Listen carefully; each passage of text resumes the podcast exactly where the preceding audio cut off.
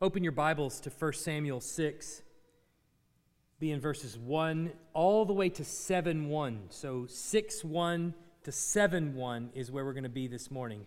1 Samuel 6 1 to 7 1. When I was a kid, there was a show that came on Fox, I believe, and it came on all the time. And the show was called When Animals Attack. You remember this show? You may have seen it. It's, it's basically, the premise is very much like the title suggests. It is people that got entirely too close to nature and realized that these animals are wild. And so you'd see sometimes they would play clips from all kinds of places, maybe home videos or maybe videos from like TV shows like sitcoms or, or not sitcoms, but uh, uh, like what, what are the talk shows and things like that where they bring out the animals. You know, Jack Hanna and stuff like that used to bring out the animals and they bring out this like bear on a leash. And they'd be like, oh, look how cuddly and sweet and cute this little teddy bear is. And then all of a sudden, this bear or lion or tiger or something would smell the tuna fish sandwich that the guy had for lunch and just attack this guy, and everybody would rush to the stage, and you'd realize instantly how foolish it was to take this bear out there on a leash like that leash did absolutely nothing. The other day, I was watching this video, and it, it didn't end badly, so just don't think it does. But there's this video of this guy inside this pen with two Kodiak bears. You seen Kodiak bears? They're massive. They're the biggest beasts I've ever seen in my life. And they're just in this cage, and he's in there with them, two of them and he's got one of them around the head and he's just sort of hugging it and the bear's like licking on him and kind of doing like this you know. And you can tell there's some familiarity with this bear. And he says okay well i've had enough and he begins to walk away from this bear. And the bear just reaches down with his mouth and gently grabs the grabs his jeans by the mouth and just pulls him right back to him. And instantly you realize who is in control in this situation. It is not the man, it is the Kodiak bear. There's actually, and I learned this, I did not, I did not know this, maybe you did. There is a name that they call people that have these familiar, you, see these videos all over the internet of people that have this familiarity with these big beasts like lions and tigers and bears. Oh my. Um, and there's a term that they, they have for these people. Did you know? It's stupid. stupid. Yeah. Yeah. You're in this cage with this massive bear, and I'm going to tell you something. I don't care how familiar you are. I don't care if you raised it from when it was a cub and oh, it, it likes you. If you come in smelling like a tuna fish sandwich, you're dead. All right? You're dead. Well, in our passage this morning, Israel is going to find out the hard way that this God that they've heard about from their ancestors that they barely know is actually much like that bear. You have to be careful how you stand before him. Obviously, we saw in the last passage, last chapter, as Tom preached last week very well, that the Philistines have found this out the hard way, and now they're ready to get rid of this bear. They're ready to send him on his way. All right, let's read our passage 1 Samuel 6 1 to 7. The ark of the Lord was in the country of the Philistines seven months. And the Philistines called for the priests and the diviners and said, What shall we do with the ark of the Lord? Tell us, with what shall we send it to its place? They said, If you send away the ark of, of the God of Israel, do not send it empty, but by all means return him a guilt offering. Then you will be healed and it will be known to you why his hand does not turn away from you. And they said, What is the guilt offering that we shall return to him? They answered, Five golden tumors and five golden mice, according to the number of the lords of the Philistines, for the same plague was on all of you and on your lords. So you must make images of your tumors and images of your mice that ravage the land, and give glory to the God of Israel. Perhaps he will lighten his hand from off you and your gods and your land. Why should you harden your hearts as the Egyptians and Pharaoh hardened their hearts? After he had dealt severely with them, did they not send the people away and they departed? Now then, take and prepare a new cart and two milk cows on which there was never there has never come a yoke. And yoke the cows to the cart, but take their calves home away from them. And take the ark of the Lord and place it on the cart and put in it uh, put, uh, put in a box at its side the figures of gold which you are returning to him as a guilt offering. Then send it off and let it go its way and watch.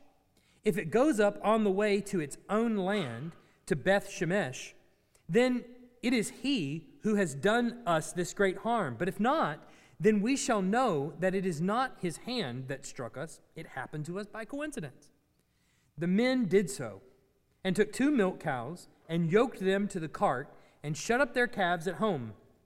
And they put the ark of the Lord on the cart, and the box of the golden with the golden mice and the images of the tumors. And the cows went straight in the direction of Beth Shemesh, along one highway lowing as they went.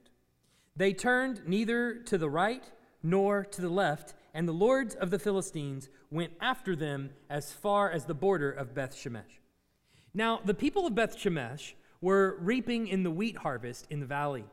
And when they, they lifted their, up their eyes and saw the ark, they rejoiced to see it. The cart came into the, uh, into the field of Joshua of Beth Shemesh and stopped there. A great stone was there, and they split up the wood of the cart and offered the cows as, burnt, as a burnt offering to the Lord. And the Levites took down the ark of the Lord and the box that was beside it, in which there, was gold, there were gold, the golden figures, and set them upon the great stone. And the men of Beth Shemesh offered burnt offerings and sacrificed sacrifices on that day to the Lord. And when the five lords of the Philistines saw it, they returned that day to Ekron. These are the golden tumors that the Philistines returned as a guilt offering to the Lord one for Ashdod, one for Gaza, one for Ashkelon, one for Gath, and one for Ekron. And the golden mice, according to the number of all the cities of the Philistines belonging to the five lords, both fortified cities and unwalled villages. The great stone beside which they set down the ark of the Lord is a witness to this day in the field of Joshua of Beth Shemesh. And he struck some of the men of Beth Shemesh because they looked upon the ark of the Lord. He struck 70 men of them, and the people mourned because the Lord had struck the people with a great blow. Then the men of Beth Shemesh said, Who is able to stand before the Lord, this holy God? And to whom shall he go up away from us? So they sent messengers to the inhabitants of Kiriath Jearim, saying, The Philistines have returned the ark of the Lord. Come down and take it up to you. And the men of Kiriath Jearim came and took up the ark of the Lord and brought it to the house of Abinadab on the hill. And they consecrated his son Eleazar to have charge of the ark of the Lord. Let's pray. Heavenly Father, we are prepared to hear from your word. We pray that you would open our hearts, open our eyes, open our minds, open our ears we want to understand what it is that you're saying to us here in your text. We believe that your word is authoritative, that it will correct us, that it will train us in righteousness, that will equip us for every good work which you have prepared for us. So we pray that you would do that work now through your word. In Jesus' name, amen. So the entire Bible, from beginning to end, is really telling one story about God establishing his kingdom on the earth. So you have to understand that and just remember that as you're reading the Bible. It's God establishing his kingdom on the earth. That's from the earliest pages of Genesis all the way to the last pages of Revelation. He starts it with Adam and then obviously Eve. And he gives to mankind dominion over the earth. And that's his, his goal. Basically, mankind is going to act in his stead. He is the king. We're going to act as ambassadors, vice regents, you might say, to represent his glory and his reign on the earth. That is the task given to mankind. But you understand then when Adam sins in Genesis chapter 3, it complicates the picture, doesn't it? If we're going to represent the glory of God on the earth, how can we do that if we're sinful? We can't. God is not sinful, is he? How then could we properly represent him on the earth if we are sinful? So, when God began to establish his kingdom in the aftermath of the fall, all of the pages following Genesis 3, what he could have done was he could have looked across the landscape of the earth and he could have selected the largest kingdom with the most power and influence, so probably Egypt at the time. He could have selected Egypt. He could have come in and he could have kicked out all of Egypt's gods. He could have brought them into fear and trembling before him, and he could have ruled and reigned and established his kingdom from a kingdom that, was, that already had a, a dominance in the world, couldn't he have? Wouldn't that have made sense? He didn't do that. Instead, he actually honed in on one singular man who had a wife and who didn't even have a son, and by all accounts, whose wife was barren. He began to establish the family of Abraham. And so, from this singular family, this husband and wife, he promised that he would bring forth a king and a kingdom that was going to last forever. It was going to be through Abraham that he was going to establish this king and this kingdom. And so, the king that comes from this family, the promise goes, is going to not only establish his kingdom forever, but he's going to reverse the curse of the fall. He's going to overturn death. Hey, that's, that's a big task, right? For this king to come in and establish his kingdom and then also overturn death and all the effects of the fall. And then through him, through this offspring, all the nations of the earth are going to be blessed. I mean, that's a, that's a significant promise. Here's the curse given in Genesis 3, and then the promise given to Abraham and David and, and so on through the Old Testament. This king is going to come, and he's going to overturn death forever and relieve us all of the curse of the fall. So the family of Abraham, which eventually takes the name of his grandson Israel, becomes God's elect people through whom the Messiah is going to come. So that's where we are up until the book of Judges. But then it gets particularly shocking to us, the reader, when we read through the book of Judges, and now we're in the book of 1 Samuel, and we're in about that time period of the Judges when God's elect people here, Israel, are doing what is right in their own eyes. They've rejected the law of God entirely. Reverse the curse. They're subject to the curse in every way. How could there possibly be a kingdom established? Through this group of people who have rejected God from top to bottom. So instead of representing his glory on the earth and being and exercising dominion on the earth, 1 Samuel 2:12 tells us the sons of Eli were worthless men. They did not know the Lord. That's the priesthood in Israel. The priesthood doesn't even know the Lord in Israel. So, as is common with the way the Lord works very frequently throughout the Bible, He's going to make sure that we understand that His kingdom was not built on the backs of hardworking, God fearing types who loved Him. But instead, his kingdom is going to be built on the ash heap of hard hearted, idol worshippers who don't even know him and who have burnt the law of Moses down to the ground. That's what he's going to build his kingdom on. That's impossible. Well, you might think that. But that's precisely the point, isn't it? That by the time he's finished, he will leave you with no doubt in your mind that only God could bring about the salvation of his people through his people from the children that have fallen subsequent to Adam. So, really, the first six chapters of 1 Samuel, and that includes the passage that we're in this morning, are making this argument that Israel is completely and totally lost. Every last one of them have no idea how to serve God at all. And yet, throughout all of it, God is going to remain faithful to the covenant that He made with them through Abraham in the beginning. He's going to remain faithful to that covenant, even though what will be required of His faithfulness to fulfill His word to Abraham is ultimately going to be in the New Testament in the death of His Son. With that background in mind, it might help us understand the passage that we're in this morning, where Yahweh acts to his people in a way that some eh, on first read might consider a little harsh. No? When you read this passage, don't you think it's a little weird? It's, it's a little strange. Obviously, there's golden tumors, and that's, that's strange in its own right. But then there's also the people who sacrifice and do these kinds of things as they celebrate that the ark has been returned, and then he just slaughters 70 of them right there.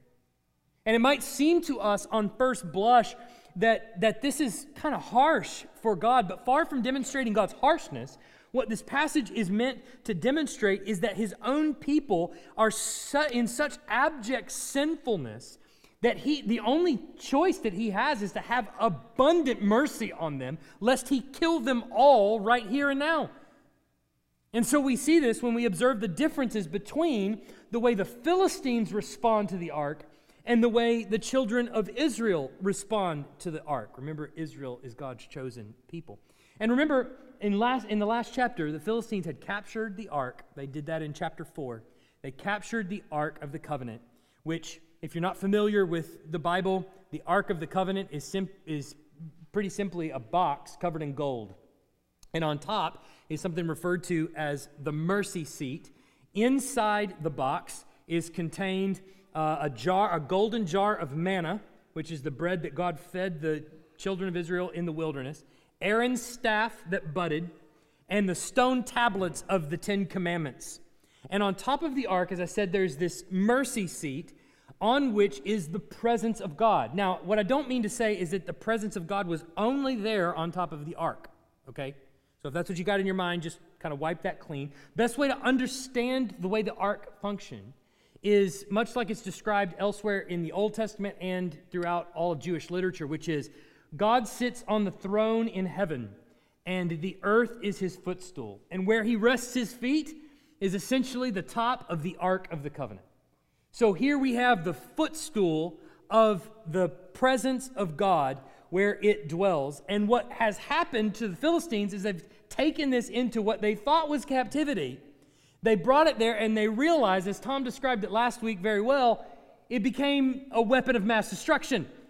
And they started to realize when they had it there in their temple that uh, it started to cause tumors on people and as they passed it from town to town, tumors started to break out all over the people there in the towns where it was housed. And so they passed it around like a hot potato.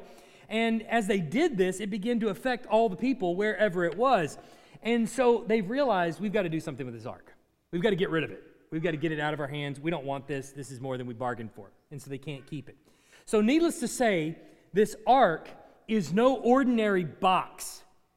The way the people actually treat the ark, you understand, says a lot about how they view God. The way they treat this box on which the presence of God dwells specially says a lot about the way they actually view God. And, and even more than that, it says a lot about how they view themselves in relation to God. In other words, are we God's homies? Can we just walk up to the ark or not? It says a lot about how they view God and about how they view themselves. So as we look at this passage, we have to ask the question how do the Philistines actually deal with the ark? So look at verses 1 and 2. The ark of the Lord was in the country of the Philistines seven months, and the Philistines called for the priests and diviners and said, What shall we do with the ark of the Lord? Tell us with what, sh- with, with, what uh, we shall send it to its place. So already there's a marked difference in how the Philistines are dealing with the ark than the way the people of Israel were treating the ark. The Philistines are treating this thing as they bring in the priests and the council around them to ask, What do we do with this thing? Remember back in chapter 4, the Israelites first bring the ark into the story. They're fighting against the Philistines or they're preparing for battle against the Philistines, and they, they decide, look, we've been whooped in battle once, so here's what we need to do. We're going to go and bring the ark of the covenant into the camp as a good luck charm for our next battle with the Philistines. And as soon as they bring it in, the priests come in and they're kind of toting it out, they're carrying it out, they're responding to the call of the elders, bring the ark in. The priests come in and they, they set it down, and all of the children of Israel shout. But that's not what the Philistines do. The Philistines realize that what we've got on our hands is more than what we bargained for. And so what do they call? They call the priests and diviners around and ask them for advice. What is it that we should do with this box? But notice that not only do they have priests and diviners come around, but notice what the priests say. Look at verse 3. They said, If you send away the ark of the God of Israel, do not send it empty, but by all means return him a guilt offering. Then you will be healed, and it will be known to you why his hand does not turn from you. So just think about this for just a second. The pagan priests advise an equally pagan group of Philistines to not only return the box, that's conventional wisdom, but also give a guilt offering because you're guilty before the God represented by this box. Make a guilt offering before when you return it. Not only returning the item, but actually paying homage because you've offended the God represented by this ark. He, they even tell him, You must give glory to the God who is represented by this box. Does this sound like a group of Philistines? That doesn't sound like normally the way we would see a group of Philistines represented, and as we will see them represented later.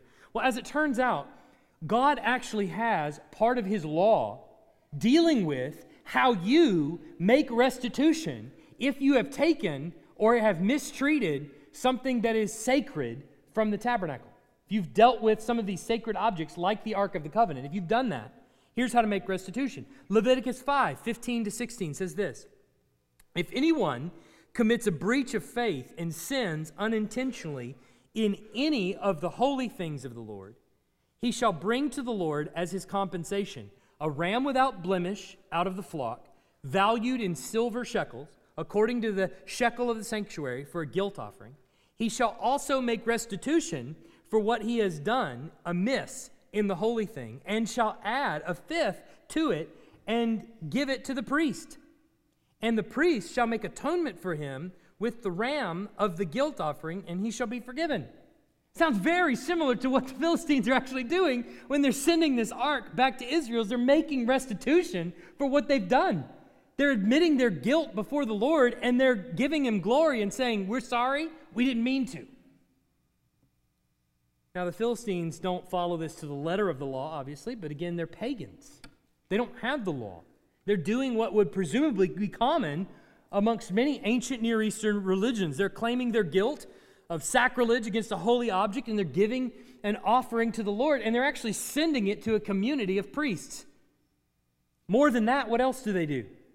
Their guilt offering is also a payment of restitution. In verses 4 and 5, they're told to send the ark back, and with it, they send these golden tumors and golden mice, and they give glory to the Lord. And in verse 17 and 18, we learn that those images of tumors and mice represent the five major cities of the Philistines and all the suburbs. Now, when we look at that, we're, we're like, what in the? They're making images of tumors. I don't even know what an image of a tumor looks like. Well, there, there's two words that he uses for tumors here. One, one word just set, means tumor, it's very generic, and another word means hemorrhoids. So you can kind of understand a little bit of what was breaking out across the Philistines and why they wanted this gone. But needless to say, that's as deep as we need to go into it, all right? The five tumors they see represent the five cities of the Philistines, and the mice represent all of the suburbs, essentially, that they're giving back to the Lord. But the point is, they're responding to what the Lord has done, and they're giving, they're paying homage to Him.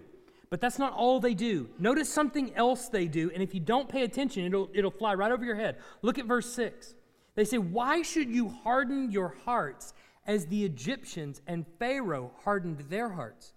After he had dealt severely with them, did they not send the people away and they departed? There's something a little familiar about what's happening here in relation to what's happening in the book of Exodus as the children of Israel go away. There's some parallels that are being made. Egypt realizes after the 10th plague that the cause of their plagues are these children of Israel. And so what do they do? They send them away. The Philistines have now realized that the cause of their plague is this box, and so they're going to send it away. But remember in the Exodus, when they send the children of Israel away, do they send them away empty handed? No, they send them with gold, tons and tons of gold. What are the Philistines now sending this ark away with? Gold, tons of gold. They're sending this back to the children of Israel. But the difference, and this is key to understanding the difference here, and it's drawn out in the text. In fact, the priests and diviners actually just state it outright. The, the difference is that the Philistines are responding relatively quickly to this heavy hand of judgment that God is placing on them. They respond immediately. And they even say, instead of hardening our hearts toward God and then God bringing nine more plagues on top of us, why don't we just respond now and shortcut this whole thing and just take the first plague and send it on? So, in other words, instead of getting all the way to the point where he sends more plagues on us and eventually kills our firstborn, why don't we just respond not like the Egyptians did, but let's just, let's just respond in, in, in repentance and just send it on? See, this is the second time the Egyptians are mentioned in this whole section where the Philistines have the Ark of the Covenant. In fact, if you go back to chapter 4, just turn back there. If you've got your Bible there with you, just turn back to chapter 4 where this whole drama began. And if you look in verse 11, verse 17, verse 19, verse 21, verse 22, and 5 1. 11, 17, 19, 21, 22, and 5 1. What's described there is that the Ark of the Covenant has been captured by the Philistines. The author wants to make sure you understand that the Philistines have this ark by the leash as they're heading off into, ter- into their own territory. And then what do they do when they get it? They treat the Ark of the Covenant as if it were their trophy for their god Dagon. And they put this war trophy in his temple. But if you go all the way back to 1 Samuel 4 8, look at verse 8 of chapter 4. When the Israelites bring the ark into the camp with a great shout, the Philistines there begin to worry because the reputation of Yahweh precedes him. They know, wait a second, the God that they serve, do you remember what he did to the Egyptians? Remember what he did to the Egyptians? He killed them in the Red Sea. So, in other words, the Philistines are at base camp, down at the base of the mountain, hearing this shout up at the top, and they're worried because, look, if we go into battle against them, we might end up like the Philistines. I mean, like the, like the Egyptians. We might end up just like them. And we don't want to end up just like them. So, what do they do? They end up getting this kind of rallying cry in 4 9, and they say, hey, listen, you bunch of ninnies, you want to end up their slave? Of course you don't. Then you got to fight really hard. And so they do. And the author of 1 Samuel wants you to remember they captured the ark. They captured the ark. They captured the ark. They captured the ark. But it kind of raises the question did they? Or did they just have a bear on a leash? Is that really captivity? I don't think so. But the natural assumption would be at the end of chapter 4 and into chapter 5 that they have utterly defeated Israel. They're not like the Egyptians, they have conquered their God. They have actually put Israel in bondage, and Yahweh has been conquered by Dagon. But even after the victory in battle against the Israelites, what we see now is that their worst fears are realized. And they have come to a realization of their worst fears. We don't want to end up like the Egyptians. Uh oh, we have actually become the Egyptians in spite of our best efforts. So, to avoid making the mistakes that Egypt made, they decide, let's just eat crow now rather than later. Rather than harden our hearts and force God's heavy hand of judgment to come down with even more force, they decide to just take the L, just take the loss. The Philistines are seeing that the real weight of glory in Israel lies not with Israel's armies, but with her God. You can defeat her armies. It's no impressive feat to defeat her armies. Many have actually done it before. But her God will never be defeated. You can conquer the armies of Israel, but you will never win the war. So, what do they do? How do the Philistines respond to the ark? They soften their heart and they repent. But how do the Israelites respond to the ark? So, the Philistines concoct this plan here at the end of how to send it back. You can't just send it back normally, all right? We got to know when we send this back. Was this really the hand of the Lord? Should we expect the plague to be lifted off of us or not. Right? So they concoct this plan where they got to determine whether this is the hand of the Lord or just coincidence. And so they tie up two milk cows. Those are not normally the cows that you would hook up to a, a cart, but that, that's precisely the reason they're going to test it. Not only are they two milk cows, but they're also two nursing cows. They have, they have young calves, all right? And so they're going to lock up the calves in the opposite direction in the house. Have you ever separated a mama from her child? All right? You think mama bears are bad, mama cows are bad too. All right, apparently. So we're going to lock up the cows back here, and we're going to put the milk cows where they can hear the bleating of their cow, their calves back in the house, right? And if the cows then, who are not used to pulling a, a cart, and who hear their calves back this way, turn away from their calves and walk with this cart back to the land, then we'll know that the Lord was in fact judging us. It's a pretty crafty plan, right? They've got it.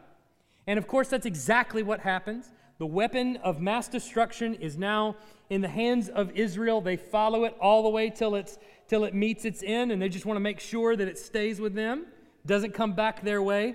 And by the look of it, the Israelites receive it. And in verse 14 and 15, we see how they receive it. Look at that with me. For, verse 14.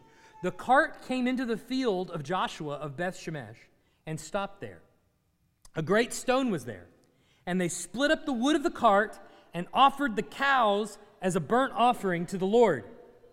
And the Levites took down the ark of the Lord and the box that was beside it, in which were the golden figures, and set them upon the great stone. And the men of Beth Shemesh offered burnt offerings and sacrifice sacrifices on that day to the Lord. So they offered sacrifice to the Lord. That's good, right? Israel's back in the good graces of God. They've offered a sacrifice to the Lord. Thank you, Lord. You brought the ark back. Fantastic. Not quite. I want you to look at Leviticus 1 3. It's going to appear on the screen behind me. I want you to see if you notice something about it. If his offering is a burnt offering from the herd, he shall offer a male without blemish. What is the law? Offer a male without blemish. Two qualifications one, male, two, without blemish. Here we have two female Philistine cows. Are they without blemish? Well, they're from the Philistines. Doubtful. Are they males? Nope. They're cows and they got calves back at home. And so they offer them. Now, here's what you need to know that might help. See, this cart comes into the town of Beth Shemesh. And Beth Shemesh is actually a very important town because it is a town, a village, filled with Levites. You know who the Levites are? The Levites are the priestly clan. So the Levites represent the priesthood of Israel. And wouldn't you know, they're harvesting wheat and they see in the distance, here come some cows carrying the Ark of the Covenant, the most sacred object in the temple into a town filled with people who make their living by dealing with sacred objects like this. And the first thing they do is offer a sacrifice that is different than what is required by law. The Bible would call this strange fire they offer to the Lord. But that's not all they do. Look at verse 19. And he struck some of the men of Beth Shemesh because they looked upon the ark of the Lord. He struck 70 men of them. And the people mourned because the Lord had struck the people with a great blow. The ESV translates this, their sin, as that they looked upon the ark of the Lord. But the same word upon could also be translated in. And all of the rest of the major translations opt for in rather than upon. So, did they look in the ark or did they look upon the ark? We can't really tell, but you could imagine why they might look in the ark. Is this the real ark of the Lord? Well, there's only one way to tell. Inside of it has Aaron's staff that budded, a golden jar of manna, and the stone tablets of the commandments. Simply by lifting the lid, we can peek inside and look at it. So, did they look in it or did they look upon it? There's really no way to tell, but both make some sense.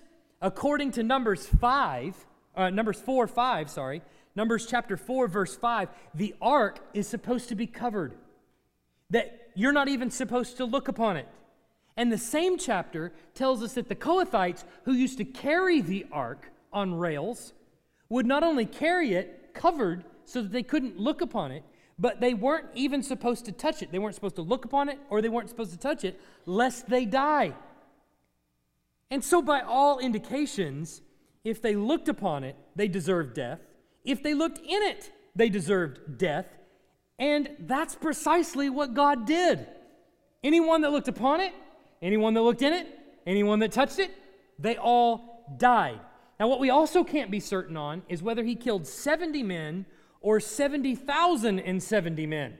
The word could mean either one. I realize there's a great disparity between those two 70 versus 70,000. I, I give you that. My guess is, along with the ESV, that it's 70 men. But the point is that they continue to treat this box that is supposed to be consecrated to the Lord as if it were their plaything. They can do with it whatever they want. It doesn't really matter. God is not really there. This is no different than a wooden idol. It doesn't have feelings, it can't speak, so we can do with it whatever we want. So the ark comes back in, and they're happy they've got their toy back, but they care nothing for adhering to the law that God requires. And still, there's one final thing that they did that was particularly galling. Look in verse 21. So they sent messengers to the inhabitants of Kiriath Jearim, saying, The Philistines have returned the ark of the Lord. Come down and take it up to you. And the men of Kiriath Jearim came and took up the ark of the Lord and brought it to the house of Abinadab on the hill. And they consecrated his son Eleazar to have charge of the ark of the Lord. That's, it's also helpful to know a little bit about Kiriath Jearim here, the town that they call to. Kiriath Jearim is a town made up of mostly Gibeonites. Now, I realize when you read the Old Testament, all the ites start to blend in, right? You got the Gibeonites, you got the Perizzites, you got the Hezites, you got the Parasites, you got the all the different ites in the Bible, and they start to blend together, and you don't really know which way is up. But the Gibeonites were essentially Canaanites, another ite. They were Canaanites, they were to be judged, but what happened when Joshua came upon them is they tricked Joshua. They tricked Joshua into making a covenant with them. And Joshua, rather than, once he figured out that they had tricked him, rather than going back on his word and killing them, he chose to incorporate them into Israel by making them servants in the temple. And many of them were stationed at Kiriath Jearim, where they were servants of the high place that was stationed there. But these are Gentiles that are serving the temple. Who do the people, the priests, the Levite community, who do they seek out? They seek out a bunch of Gentiles to come and take care of the ark. You got to do something with it. We can't do anything about it. Aren't you Levites? Aren't you priests? So the Levite community sees the ark of the covenant rolling into their town after seven months of captivity, and they rejoice. They offer some strange fire, and then they get to poking around to the ark. They look at it directly, or maybe even they open the top and they look in it. It becomes quite the spectacle. All everybody's dancing around it and looking at it. I've never seen this. I've never, I've never dealt with the ark. Oh, this is the ark. Oh my goodness. And so God strikes 70 of the men dead. And what do they do? How do they respond? Do they respond like the Philistines did? Repentance and offering and true offering? No. They don't reform their ways or they don't make restitution the way the Philistines did. Instead, they ship the ark off to a community comprised mostly of Gibeonites serving in the temple or in a high place. They consecrate one of the hobbits there, Eleazar, to have charge of the ring. in Abinadab's house at the top of the hill, or maybe he lived under the hill. I don't know. It reads a bit like Lord of the Rings here. Realize what they've got ring of destruction. And when we started this study of 1 Samuel, I told you that the Jewish nation is but a remnant of what it once was at this point in history. The people don't know God. Not even the people, the priesthood doesn't know God at all. But here we see the shocking and even frustrating point emerging from the story as the author draws our attention to how far the people of God have actually fallen. Even the pagan Philistines respond to God's punishment in much better ways than the children of Israel. Now, the pagan Philistines remain pagan. It's not like they were converted at all. But yet, even they knew that the God of Israel was judging them and that they should respond in remorse and repentance. Instead, the Israelites' understanding is well stated here at the end of this passage. Look in verse 20. Who is able to stand before the Lord, this holy God? And to whom shall he go up away from us? This is a great question that I think we should still be asking to this day.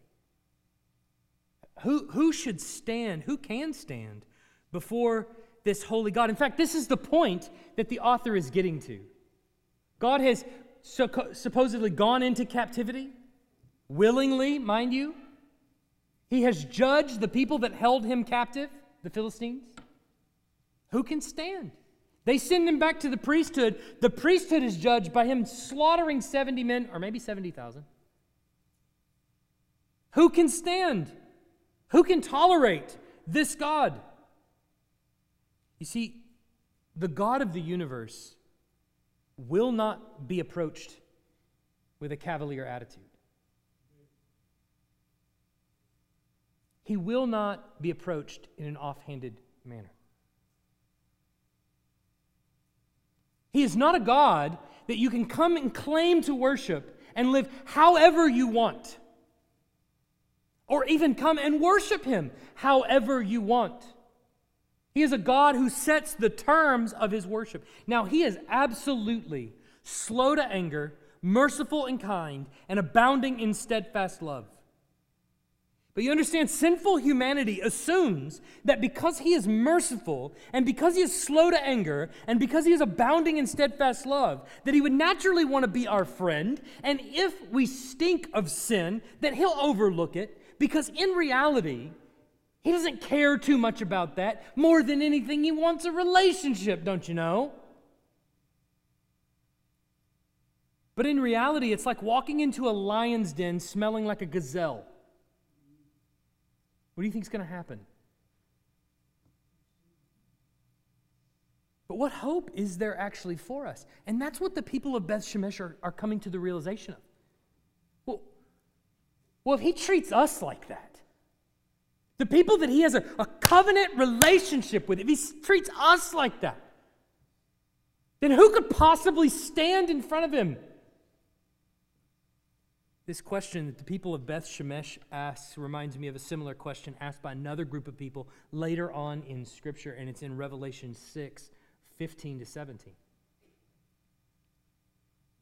says, Then the kings of the earth and the great ones, and the generals, and the rich, and the powerful, and everyone, slave and free, hid themselves in the caves and among the rocks of the mountains calling to the mountains and rocks, fall on us and hide us from the face of him who is seated on the throne for the, and from the wrath of the Lamb, for the great day of their wrath has come, and who can stand? They ask the same question. Well, who can stand?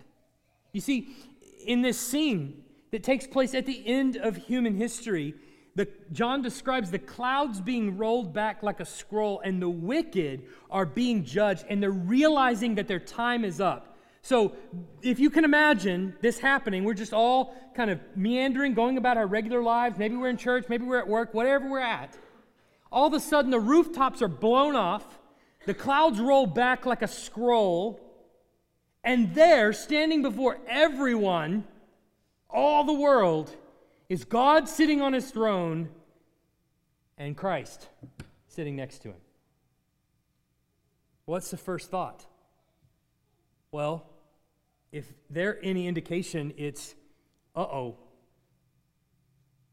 Everything that we heard about the gospel actually is true, and they actually cry out, For the great day of their wrath has come, and who can stand? It's the same question. So when God is revealed in judgment, like he's revealed to the Philistines in chapter 5, like he's revealed to Israel in chapter 6, and when God is revealed in judgment, the natural question that comes into the mind of the unrighteous to those caught in the cage with the Kodiak bear is much the same question of the men of Beth Shemesh who can possibly stand in front of this massive creature? Well, when we get to the next chapter in Revelation, we get the answer. There's actually an answer to that question Who can stand? And we get the answer in verse 9. And it's 9 to 17, and I'm just going to read it. After this, I looked, and behold, a great multitude that no one could number, from every nation, from all tribes and peoples and languages. What are they doing? Standing before the throne and before the Lamb, clothed in white robes with palm branches in their hands, and crying out with a loud voice Salvation belongs to our God who sits on the throne and to the Lamb. Are they running in fear? Are they saying, Who can stand? No, they're standing before the throne and they're crying out, Salvation belongs to our God who sits on the throne and to the Lamb. And all the angels were standing around the throne and around the elders and the four living creatures, and they fell on their faces before the throne and worshiped God, saying, Amen. Blessing and glory and wisdom and thanksgiving and honor and power and might be to our God forever and ever. Amen. Then one of the elders addressed me, saying, Who are these clothed in white robes, and from where have they come? I said to him, Sir, you know. And he said to me, these are the ones coming out of the great tribulation. They have washed their robes and made them white in the blood of the Lamb. Therefore, they are before the throne of God and serve him day and night in his temple. And he who sits on the throne will shelter them with his presence. They shall hunger no more, neither thirst anymore. The sun shall not strike them, nor any scorching heat, for the Lamb in the midst of the throne will be their shepherd, and he will guide them to springs of living water, and God will wipe away every tear from their eyes. Are they facing a Kodiak bear who's angry and going to devour them? No, quite the opposite. He's a guard bear shelters them with his presence, protects them. Now, if I said you had a Kodiak on your side, would you take that? Of course. The God of the universe, the Lamb Himself, is going to shelter them with His presence. Who is standing before the Lord? What we realize in this text, the author is making abundantly clear the unrighteous will not stand before God. They absolutely will not. Only the righteous will stand before him. But, friends, the question is is your mind's eye fixed on this day when you will stand before the Lord in judgment? You see, we're all being walked to the cage where the Kodiak is now sitting, every single one of us. And there will be a day where they open the gates and throw us in. And the question that you have to wrestle with right now is Is that bear on my side or is he against me? Is he for me or is he against me? Because if he's against me, who can stand? And if he's for me, then I have a tremendous friend. Is this person friend or foe? Well, on that day, you're going to quickly find out. You find out whether he is on your side or against you. But you understand this is precisely why the atoning work of Christ is necessary. Because look, if it were left up to us, who could possibly walk into the cage?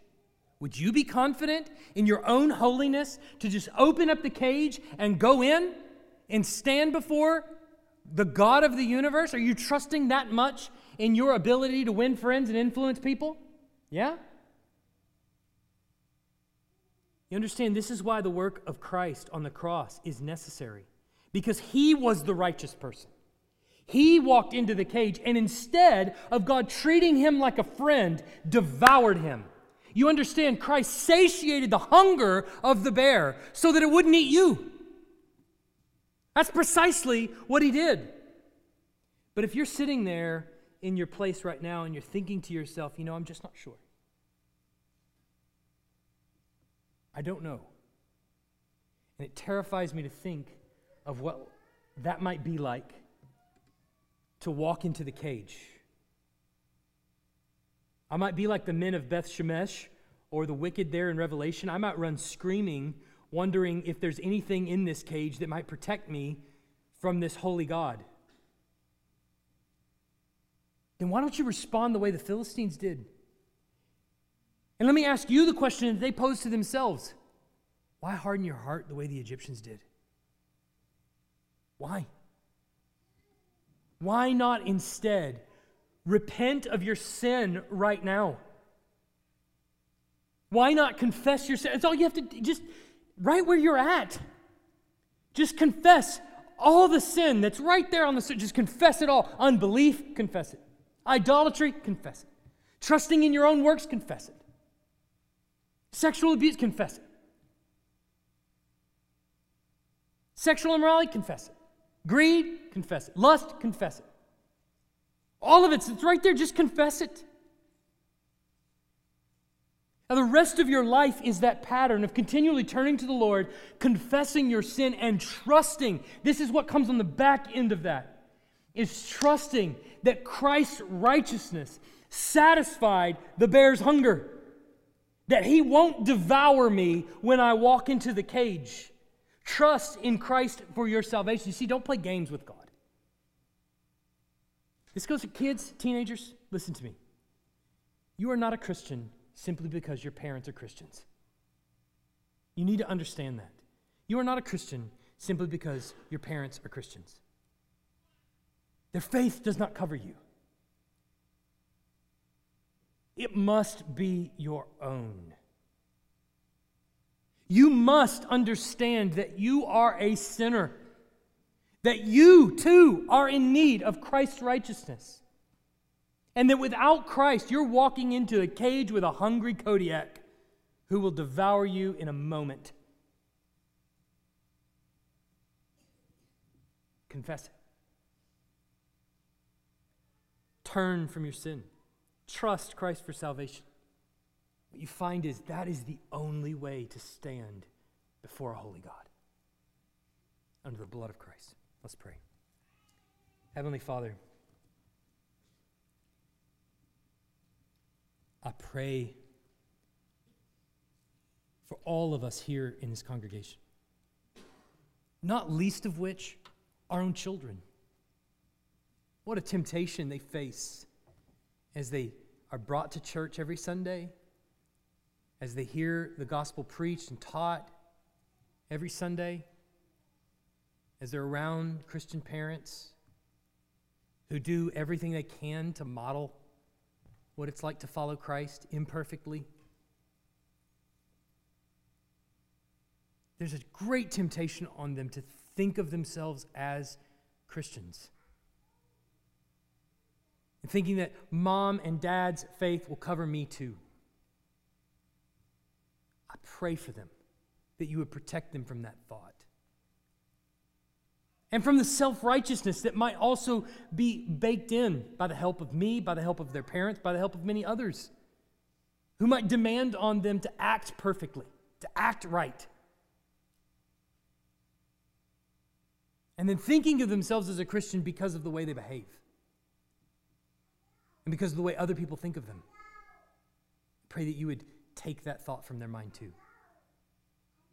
And instead instill in them the gospel of Christ's righteousness for us, of Christ's atoning sacrifice on our behalf, that they might realize their need for Christ and follow him all of the days of their life, trusting in him alone for salvation.